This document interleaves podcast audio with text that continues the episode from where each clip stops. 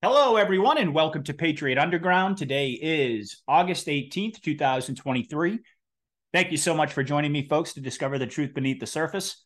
As always, I really do appreciate everybody out there taking the time to listen. So, tonight, I'm going to provide a situation analysis report, and there is an awful lot to talk about today. We're going to get into a little bit of a breakdown of Josh Reed's recent commentary surrounding the Trump card. Absolutely brilliant. He made some incredible points. He actually laid out the history of Q going back to roughly around 2008, 2009, going back to Obama's first term, and really explain how all of the dots fit together. In case folks missed it, you should definitely check this out. It was trending on before it's news at number one for a while. I shared it on Telegram. So chances are a lot of folks have already seen it, but I'm going to touch upon that a little bit tonight. We're also going to get into the latest on the Maui directed energy weapon attacks. There's more and more evidence that has surfaced. Undoubtedly, you have seen much of it. We're going to break it all down tonight and much, much more. So, thank you so much, everybody, for taking the time to listen. I really do appreciate it. Let's talk about what's going on with Trump. Now, obviously, we know that he came out and unequivocally said that the fourth indictment was the one that he was waiting for. And ultimately, this is going to be the one that is going to really signal dropping the hammer on the deep state. And subsequently, after the charges came out, RICO charges, by the way, that are typically used, as we all know, for organized crime, they're saying that Trump was the head of a criminal organization, a criminal conspiracy to overturn the election. And we know, I think there are 18 other defendants, or maybe 17, including Trump. I can't really remember exactly, but this is totally bogus. Now, he came out and said that on Monday in Bedminster, New Jersey, at his home. He's going to hold a press conference and he is going to produce a report that will completely exonerate him and that it's going to have irrefutable evidence. Now, this brings us to Josh Reed's commentary. Now, he gets into an awful lot of detail. And certainly, I'm not going to relay everything that he talked about. I encourage folks to watch the video. But in essence, the question of the central question that we've been pondering peripherally, at least throughout this entire journey, no matter what's been going on, there's always been this lingering question in the back of our mind what is the trump card? And certainly he goes into various different explanations as to what it could be. We've talked about multiple different possibilities, but ultimately, the trump card, if you really stop and you think about it, it's the one play that's going to completely reverse the direction optically that we're going right now. The deep state appearing to be in control, appearing to have Trump up against the ropes.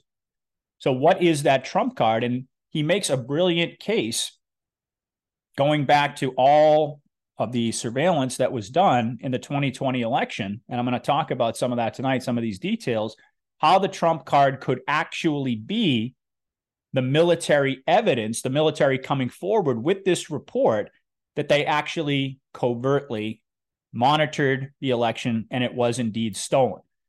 Could this be the Trump card? Could this be the irrefutable evidence that's going to exonerate Trump? And when you really stop and you think about it, yes, they're coming at Trump with all these different indictments, everything from Stormy Daniels to January 6th to the Georgia phone call, the RICO conspiracy charges, on and on and on it's about Trump, but really, if you zoom out and you think about it, what's really on trial here is whether or not the election in 2020 was fair and honest and upright, the way the mainstream media keeps gaslighting the public into thinking.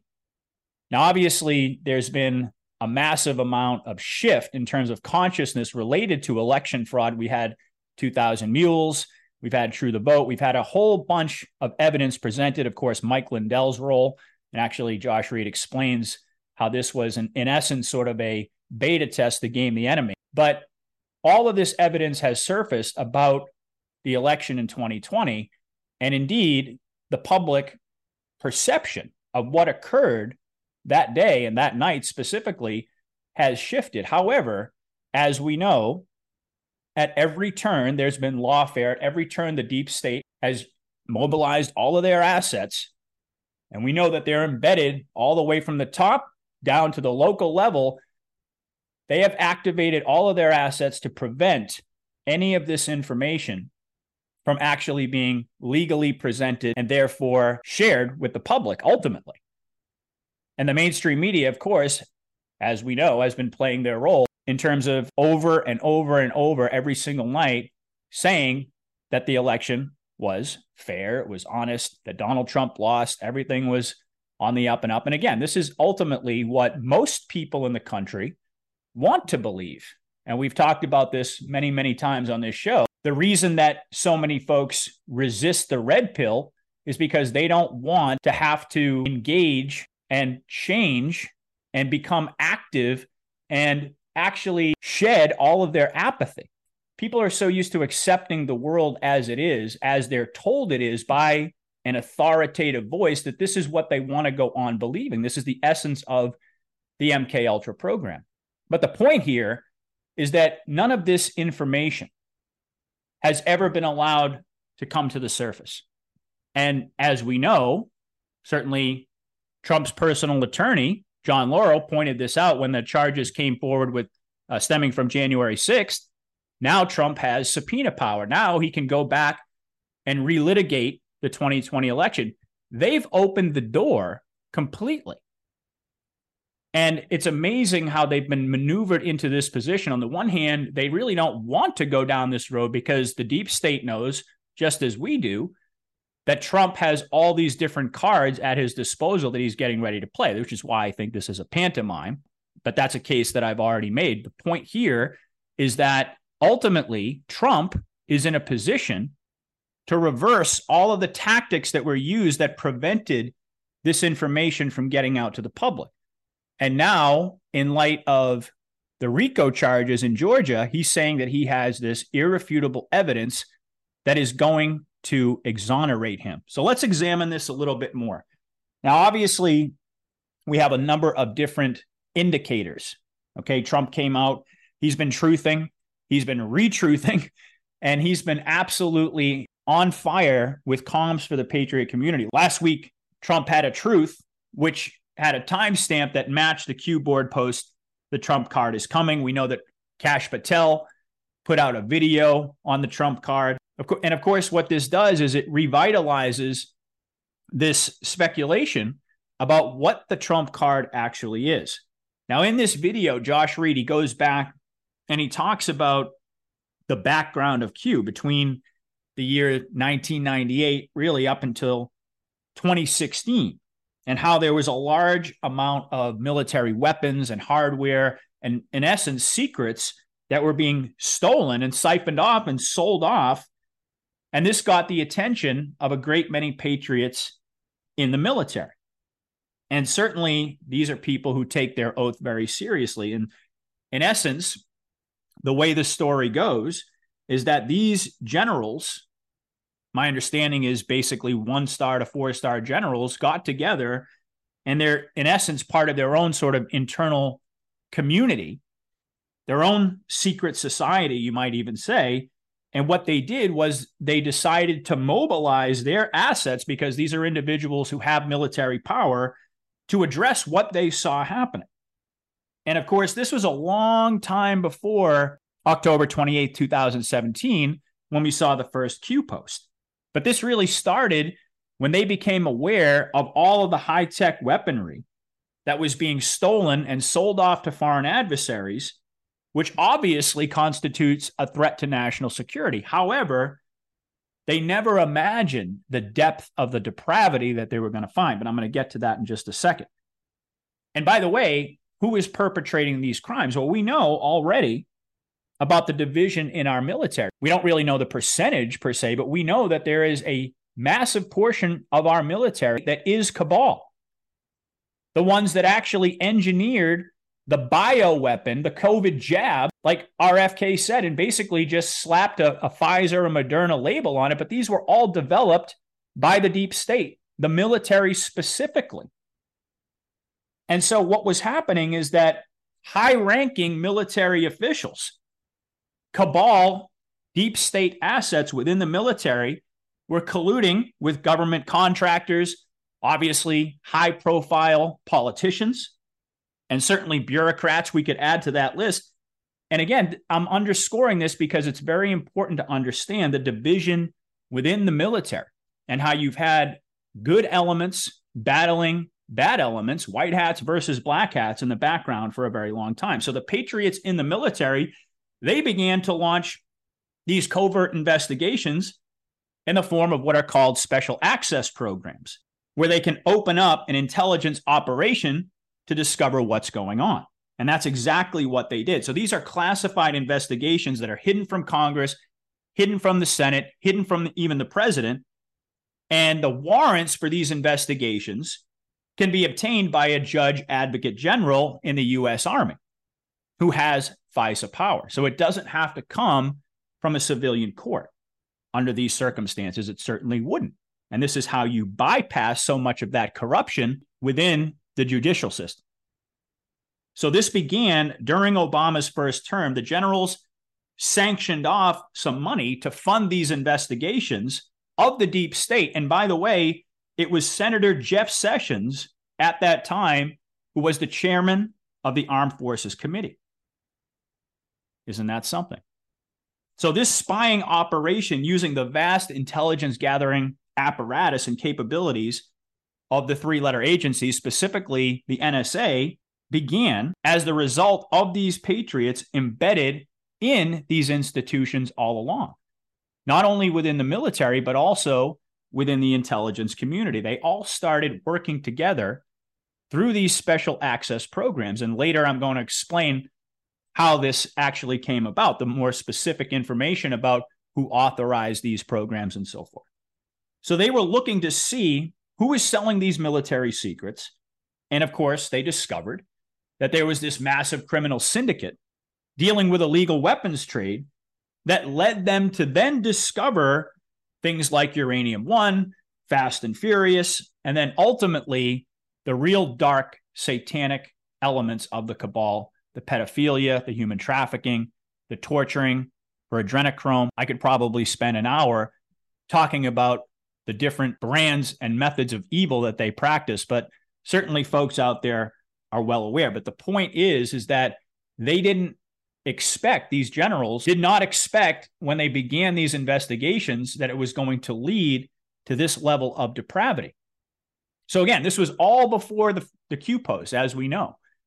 And this was back in the era when Pizzagate came about, because this information started being leaked by these generals, the information that they were getting through the NSA during this covert sting operation or spying operation, really is what it was at the time, through these special access programs that are authorized within the military and have absolutely nothing to do with the civilian courts.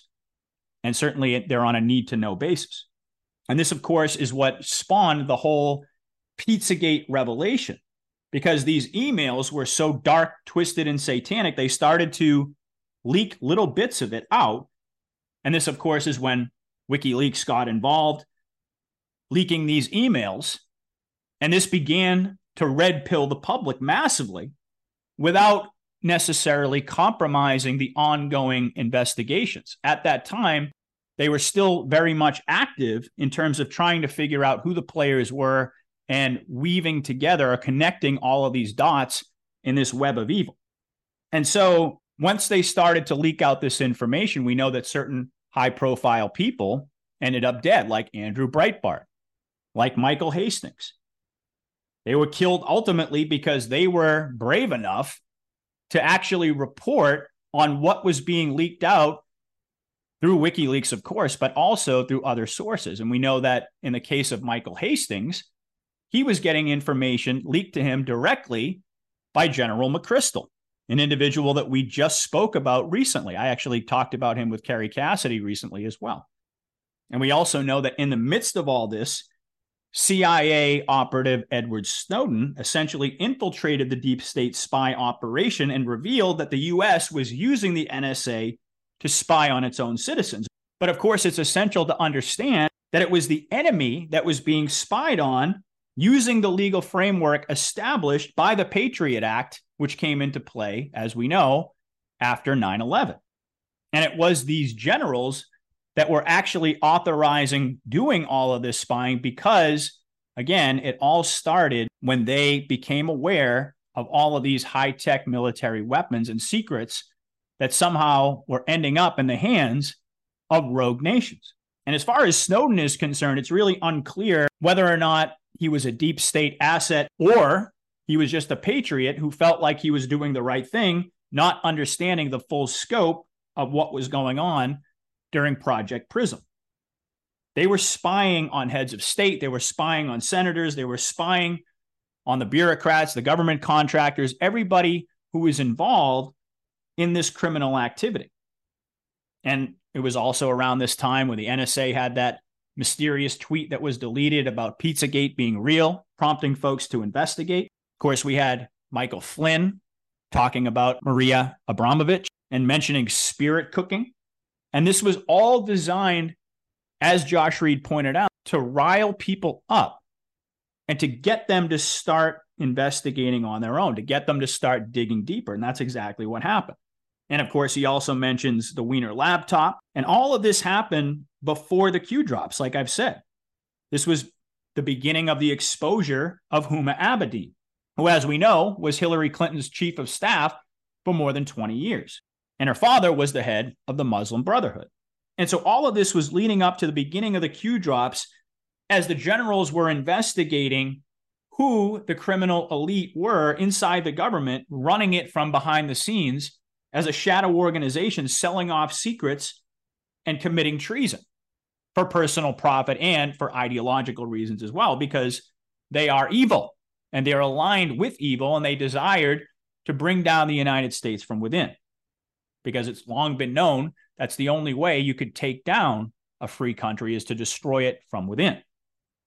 And so that's what was going on. And the generals were getting wise to this. And as they were getting wise to this, of course, the deep state was also starting to realize, primarily through the infiltrator Edward Snowden, whether for good or bad, what was going on. And so, of course, they were making moves behind the scenes to try to counter all of these investigations by the White Hats. But as I said, the more they started digging, the more the white hats realized that they were in the process of uncovering the darkest evil that this world has ever known or ever seen or even believed existed. So then, fast forward to Obama's second term, 2012, he fired. You remember when Trump said at his first inaugural address that I've got 200 generals behind me? Well, it turns out that those 200 generals are the very same that were fired by Obama during a one and a half year period right around 2012, shortly after his reelection. These same generals are the ones that invited Trump to run for office. These were the individuals who were involved in this intelligence gathering operation and investigation of the deep state, who were then fired after the program was exposed by Snowden. And of course, this involved General Flynn. It involved General McChrystal, who I mentioned a moment ago. And we all know the story of Michael Hastings. He was given information. He was working on a story. He came out with a story about how the CIA had the ability to utilize cyber warfare tactics to hack into vehicles and accomplish assassinations by essentially taking over the vehicles and driving them off a cliff, or in the case of Michael Hastings, driving it into a tree at 150 miles an hour, which is what killed him. The very same cyber warfare assassination covert tactic by the CIA that he was reporting on.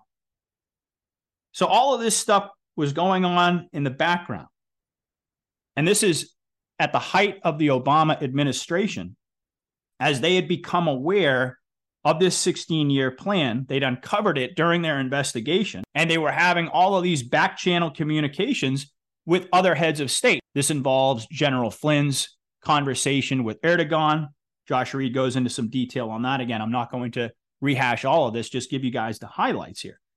But they knew that if Hillary won in 2016, then war with Russia was going to be imminent. And so obviously, there was back channel communication. This is how Putin was brought on board. They knew of US plans to put up missile shields in Poland and the Ukraine. And you recall that this was exactly the time when Russia basically backed away from all the non proliferation treaties in preparation for Hillary Clinton winning. If she won, they knew that war with the United States, the threat of thermonuclear war with the United States, would be a certainty at that point. And as I've stated in the past, the alliance was prepared to do a hot coup in the event that Hillary got into office. And of course, there's a whole story associated with the 2016 election, as we know, that involves Hillary Clinton's emails and it involves Hammer and scorecard. In essence, what she did was she used this same software that the CIA was using to steal elections in third world countries and implemented it here. And unfortunately for her, they hacked into these very same systems and shut down her attempted steal in 2016 in order to prevent imminent war with Russia. And ultimately, the 16 year plan moving forward. And we all know what that involved. And none of it was good. So they were prepared to do a hot coup if they couldn't assure a Trump victory. But fortunately, that wasn't necessary. And so what ended up happening was Hillary Clinton used the Hammer and scorecard software and ran the program on a server very close to Russia in the Ukraine so the IP address would appear to be Russian. And it turns out, of course, that this was the very same company, the very same Burisma that's now coming back into the spotlight. In fact, just yesterday, John Solomon went on Fox and said that next week he's preparing a whole new timeline, whole new set of documents and evidence that is going to clearly show that Joe Biden withheld that money as we know he did, he bragged about it at the Council of Foreign Relations until they fired the prosecutor who was investigating Burisma. This is exactly where the cheating was emanating from in 2016. It's amazing how all of these dots connect. And this server just happened to be operated and installed by a company called CrowdStrike. And we know that later on, that name was going to become very popularized during Trump's phone call with Zelensky when he asked him specifically about that server. I think that was somewhere around 2019. And of course, that was what stimulated the deep state to escalate their attempts and ultimately to impeach him unsuccessfully in terms of removing him from office at that point in time. But they definitely did impeach him because they knew that that server would basically bring down the entire web of deep state corruption. And they would be exposed for stealing the election and committing treason. And that, of course, as we know, is just the tip of the iceberg in terms of their crimes. And then we also know, as Josh Reed reminded us, that when Trump met Putin in Helsinki, he got a copy of the CrowdStrike server inside the soccer ball. And Putin famously told him, The ball is in your court, Mr. President. We know that the Russians had the CrowdStrike server. Were they able to obtain it through Russian cyber command or was it seized physically by Spetsnaz? We don't actually know those details, but we certainly know that this could be, and this is getting to the ultimate punchline here of what Josh Reed had to say, that that CrowdStrike evidence could be part of the Trump card. Because, of course, that was monitoring. We're talking now about 2016. We haven't even gotten to 2020 yet. So it's very possible that that is part of the trump card that's getting ready to be played. But because they were unsuccessful in keeping Trump out of office in 2016, and of course, unsuccessful in getting Hillary into office in order to move forward with their 16 year plan, they began this much larger plot to steal the 2020 election. Trump knew it. He talked about it long before the election happened that they were going to steal it. He set up all of the legal framework, all of the executive orders during his first term in order to go operational with this thing to monitor, track, and ultimately reveal all of the fraud that was to occur in the 2020 election. So this was monitored in real time by the alliance. And so all of this led to Q, which was intended to produce this grassroots army that would ultimately take back the reins of control over information we started to connect the dots. We started to understand the deep state playbook. We became aware of their depraved practices so that we could begin to shift the consciousness amongst the masses, working in alignment with the White Hats as a part of this military civilian alliance, working to decode the most significant intelligence sharing operation in human history. And not only that, Q was designed to develop these new platforms for truthful communication, like the ones that I'm coming to you on right now Rumble and BitChute and Truth Social. And there are many others. And there are probably going to be many more as time goes on. And not only that, we're seeing that even the deep state platforms, I'm hearing YouTube is starting to let more content on. I actually haven't tested the waters there myself. I'm not very popular at YouTube, but we're starting to see that shift as well, which I believe is an indication again that the white hats are actually in control behind the scenes. They have their own people there, and that there is a slow, gradual shift that's occurring even within the mainstream media. The paradigm is entirely shifting because of what the Q operation did. This was a massive transition that was happening right alongside. I mean, everyone was no longer paying attention to the mainstream media. People were getting their information more and more from the internet, specifically social media. And so during this transition period, Q came in to really get us to the point where we're at today. And it's like Bio Clandestine just posted the other day. We had a number one movie with Sound of Freedom, a number one song. We have Trump getting indicted four times, the public rallying around him. We see the downfall of all of the woke corporations from Bud Light to Kohl's to Target, on and on and on, for sexualizing children and targeting children to try to groom them, that ultimately we're winning the culture war.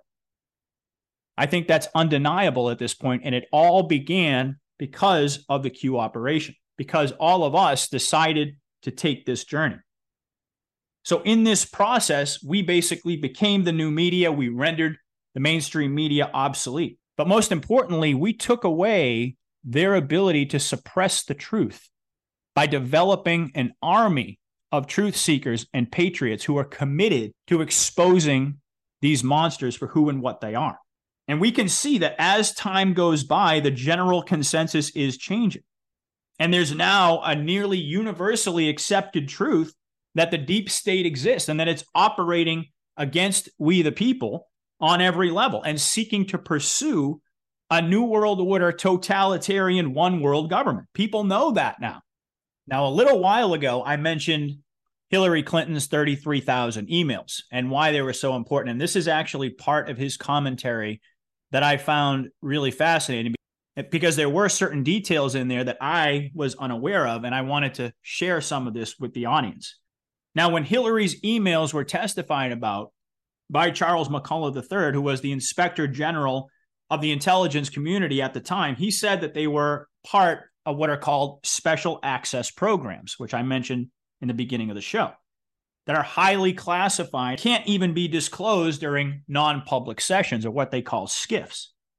And so, by refusing to answer questions about her emails, saying that they are special access programs that contain the biggest secrets of the military, Charles McCullough III tacitly exposed what Hillary was up to. If you understand the basic premise that this investigation centered around the theft of high tech military secrets and subsequent sale to foreign adversaries, specifically China, then it's pretty obvious that she was using this server to commit high treason. And of course, China was dumping millions into the Clinton Foundation during this very same time period. And so, whatever was on those servers obviously had to be beneficial to China. And of course, that would certainly include our technological breakthroughs that have military applications that could be reverse engineered by the CCP.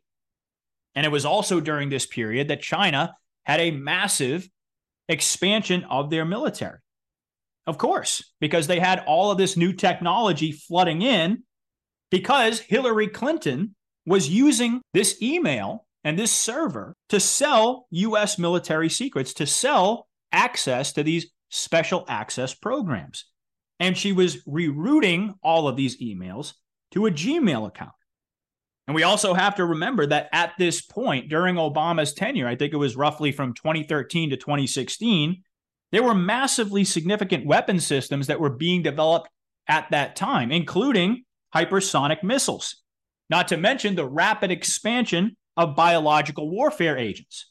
And what Josh Reed explained that I found really fascinating was the reason that Trump immediately shut down all of these education exchange programs that were set up by Obama back in 2008 and 2009 because they were primarily with China. And what was happening was that the CCP was funding new educational halls, new educational centers.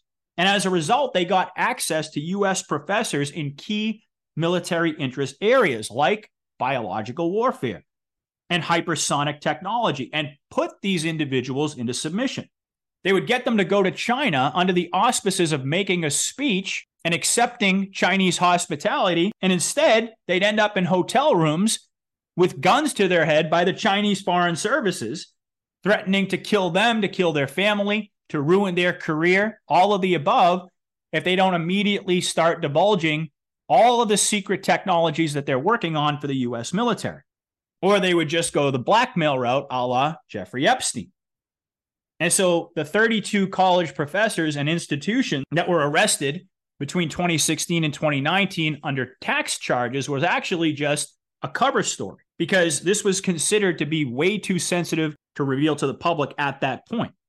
And pressing charges on what they were actually guilty for in the civilian court system was a road that they didn't want to go down at that time. So my suspicion is is that military tribunals have already or will occur for what these monsters were up to. And it turns out that each of these 32 individuals that was brought up on these quote unquote tax charges had received some form of government grant from either DARPA or the NSA or the DoD or one of the three letter agencies, and consequently was working on high level science technology related to space technology applications, including space propulsion, space energy systems, and nanotechnology integration into biological systems. And so it was Hillary Clinton's emails which enabled China to know how to target these professors specifically because they were involved in these special access programs.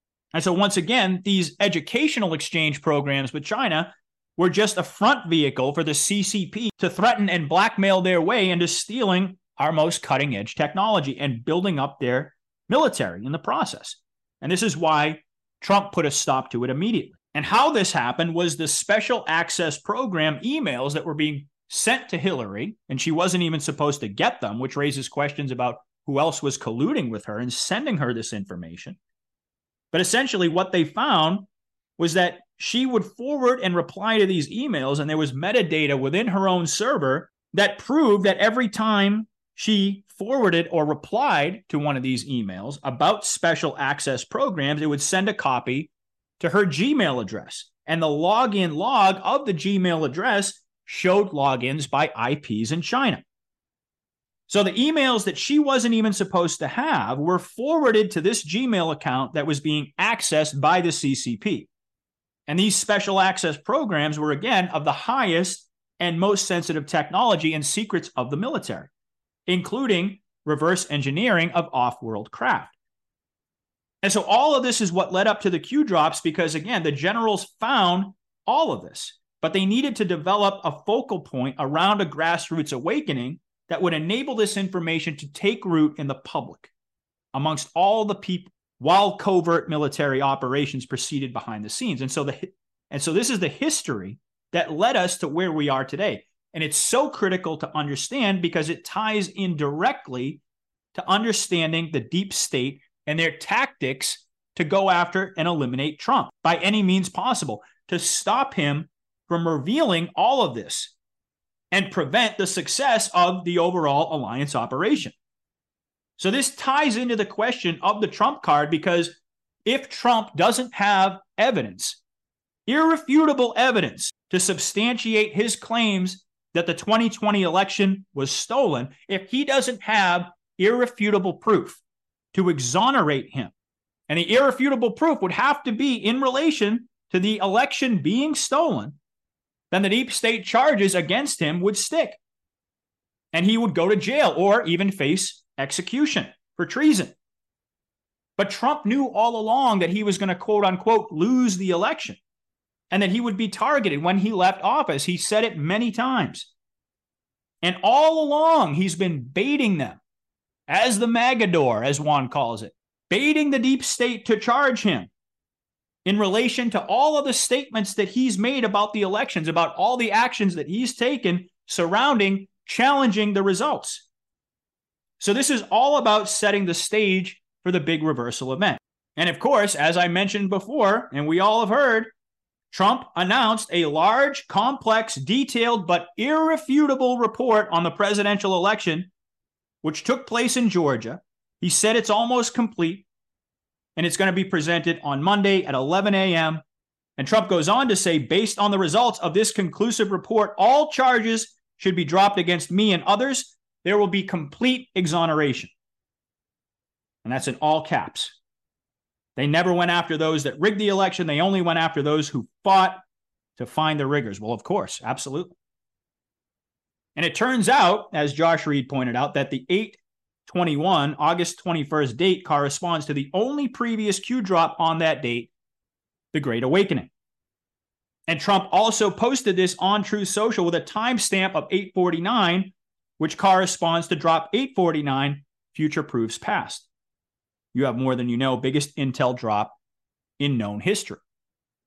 Could the Intel drop be coming into play in the form of the Trump card being played in response to these indictments, which Trump said would secure his victory? Because again, in order for the charges to stick, the cabal needs to prove that the election was legitimate, which has only been presumed up to this point because lawfare tactics were deployed in mass, involving legal standing to bring a suit and, of course, the gaslighting of the mainstream media. Trump has to provide irrefutable proof that the election was stolen in order to exonerate himself. And he successfully baited the Department of Justice under Biden into charging him on the very issue that he wanted to bring the attention of the masses to, which is election fraud. And so, as I said earlier, given the fact that all of the indictments center around the results of the 2020 election, in essence, what's on trial here is the election itself. And Trump, by baiting the enemy into doing this, simply created a vehicle to get there. So, if he's talking about a report that will exonerate him, essentially he's saying that he's going to present proof that the election was stolen. And the only proof that would ever be accepted would have to come from the military. And then, of course, he goes into Lieutenant Dan Caine and the role that he played, basically being at the helm of all the special access programs, being the one individual who authorizes them, and talks about how likely it is that Trump tapped him on the shoulder and said, Hey, we got to monitor the 2020 election. They're going to steal this thing. And so, very likely, they created a special access program under Lieutenant General Caine to monitor and track the election in real time, but kept it hidden until now. And it's also very likely this is the data that they were looking for, at least part of what they were looking for when they raided Mar a Lago. The data given to Trump by the military about the sting. And of course, all the top brass comes forward to substantiate this and discloses the operation to monitor the election, that is indeed a Trump card. And we all know that it's been publicized. The Department of Defense has been monitoring the elections. General Nakasone referenced talking about monitoring the actions of adversaries. The National Guard was deployed to provide infrastructural and logistical cybersecurity support at every major polling location. This means the military had a direct means of monitoring all the theft, especially given the COVID tracking technology that was also a part of this, used to monitor the proximity of every individual involved. Now, again, the only evidence that would exonerate Trump would be military proof coming from one of the major three letter agencies, coming directly from the military DOD, NSA, FBI, CISA. The only sources of evidence and proof that would trump everything else that the deep state has thrown in the way to prevent this information from getting out to the public, the only thing that would be really accepted by the public as a trump card would be this information coming directly from the military that, yes, in fact, the 2020 election was stolen. Yes, it was monitored in real time, and we used government tracking tools in order to do it. And so, therefore, it becomes irrefutable, just like Trump said. Remember that Q told us the military is the only way. What does that really mean in this context specifically? It means that the only way to exoneration that will lead to deep state exposure is through the military.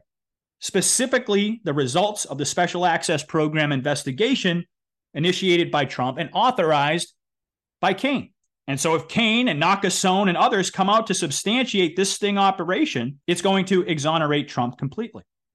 And then, of course, you'd have to have the Secretary of Defense, you'd have to have Christopher Wray at the FBI look at the information, and they'd have to substantiate it as well because there's no way for them to refute evidence that was gathered by the military using their own methodologies and technologies sanctioned specifically by the government. But so if this is what's going to transpire, not only will Trump be exonerated and all charges be dropped, but Biden will have to be removed from office.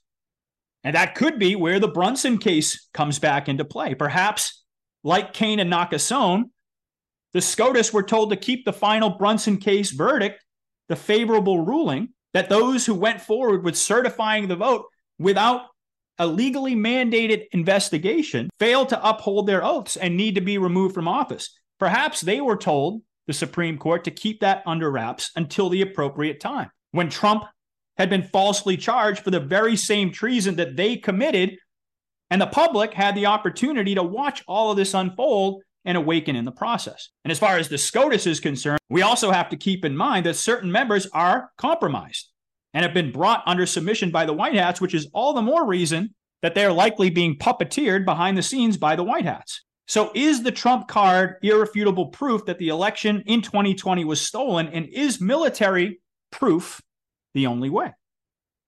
Seems probable to me. We'll have to see what happens on Monday. But as I stated earlier, Georgia would have to prove that the election was on the up and up in order for the charges to stick. And what's getting ready to happen, I believe, folks, is the reversal event that we've been waiting for. Information direct from the military pertaining to the election is the only way to exonerate Trump, who has repeatedly said one more indictment will lead to his exoneration and subsequent election. Absolutely fascinating. So, once again, folks, check out Josh Reed's commentary. Absolutely brilliant.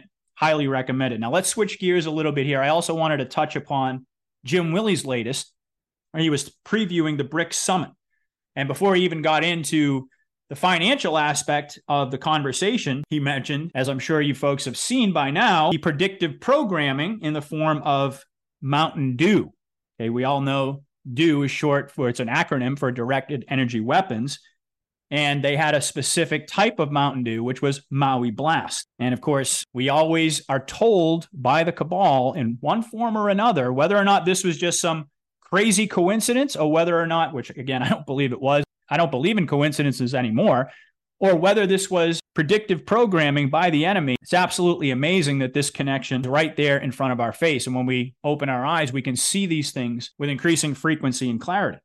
So, what happened in Hawaii, folks. Was this a land grab? There's certainly a lot of evidence to suggest that. I'm sure you've heard about the 15 minute city initiative that the governor in Hawaii had passed legislation very recently to relocate residents in case they had to rezone under emergency circumstances. And plans were already drawn up to create housing project there as a part of one of these 15 minute cities. And there are reports that the natives in Maui had been resisting attempts, corporate attempts to buy up the land for a resort. So, was that part of the motivation of what went down here? Well, it certainly seems like there's a lot of evidence to support that. We also have reports of the water being shut off as people were trying to battle the fire. They were doing a pretty good job until all of a sudden the water just shut off. We have reports of the police blocking escape routes. If you look at all the abandoned cars on the highway, all of these people, I mean, were left there to burn alive. They were blockaded in. They had to maybe jump into the ocean to try to escape these fires. We also have reports of the police blocking people from coming and actually providing aid, attempting to bring in food and water and gas and other supplies, and they've been turned away by the police. We also have seen all the pictures of the metal being burned while the trees are left standing. But this police captain, as I'm sure you've heard by now, is very, very suspicious. The very same individual who was one of the first responders to the Vegas false flag shooting in 2017 at the Jason Aldean concert. And it turns out, there was a TikTok video that I shared on my Telegram as well, that he, Peltier, I think is his name, John Peltier, has faced seven former workplace environment complaints.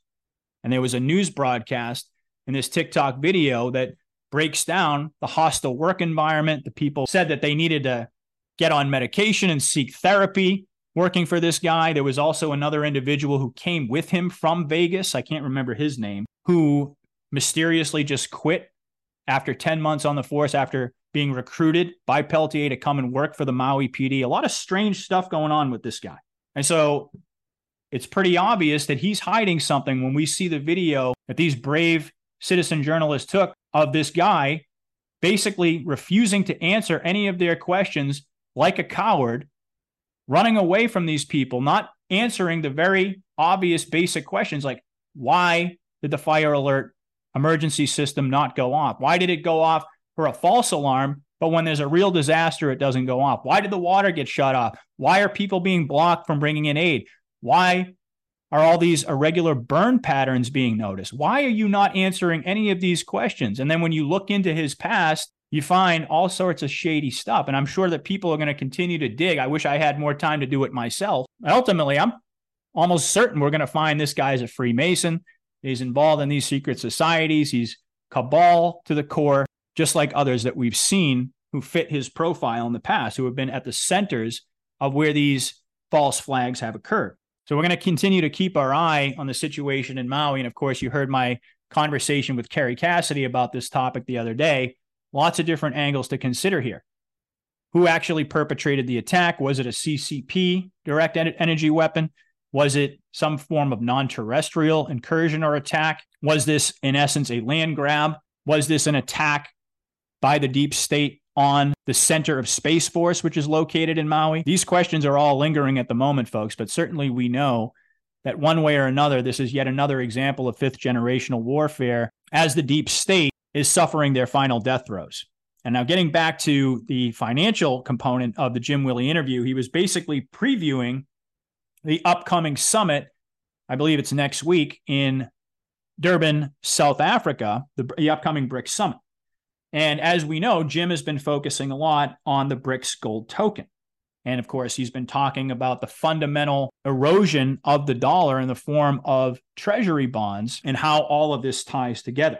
Now, the BRICS gold token, what's going to happen is essentially that participating nations are going to need to have a significant amount of gold in reserve in order to participate in bilateral trade using the token as a vehicle. And as a result, they'll need to sell their treasury bonds in order to buy gold, in essence, pulling the rug out from underneath the dollar indirectly and not competing as a currency, which would make this financial vehicle more susceptible and more vulnerable to attack.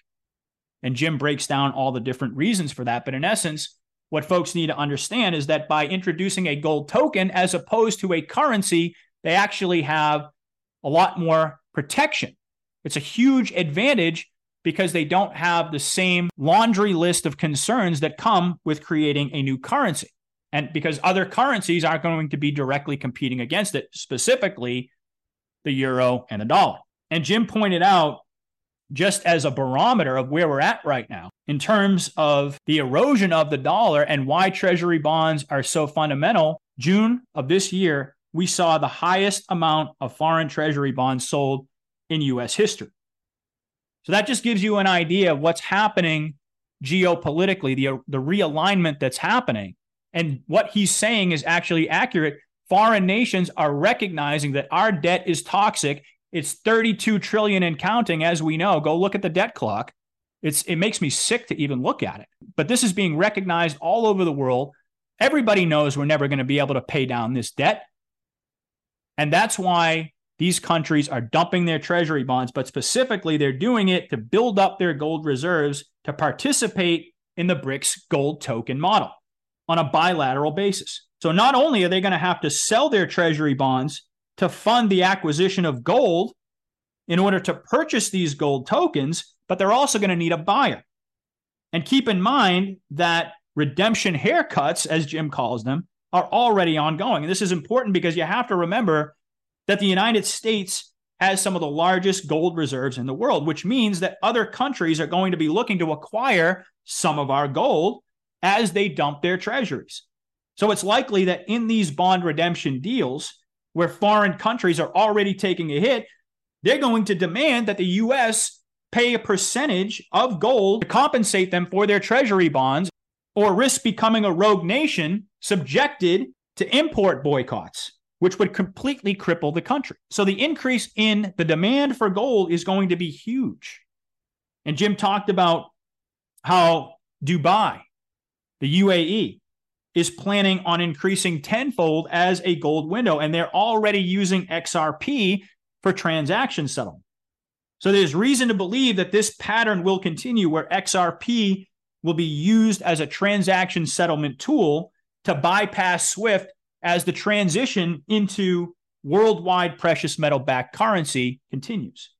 And so his ultimate assessment of the BRICS coming summit is that they're going to provide a lot less information than people want to hear. And they're going to be very, very careful because in a military operation, and this is all part of this military operation, folks, make no mistake about it. You never want to tip off your enemy about what you're going to do. And there's going to be a lot of misdirection as well. But I happen to think that when we see this summit take place, there is going to be a very clear indication of the direction that they're moving with this gold token.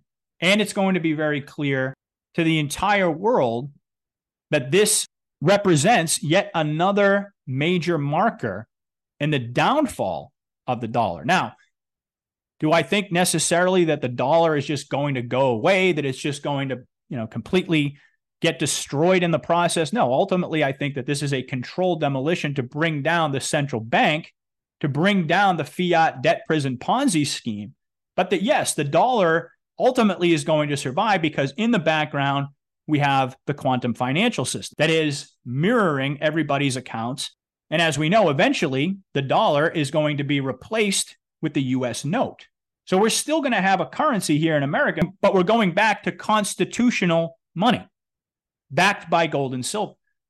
And this is why I continually urge folks to roll over their 401k, to roll over their IRA into precious metals. Do it now before everybody is rushing for the exits at the same time. Ultimately, this is where we're headed. There are certain digital currencies like XRP, which I just mentioned, that are going to play a fundamentally important role in the quantum financial system, in the transition into the new financial model, the quantum model that's going to be adopted worldwide. But during that same transition period, there's going to be an awful lot of people taking financial losses if they don't make the right moves ahead of the masses. But folks, there is just so much going on in the world right now, so many different things that I could continue to talk to you all day about.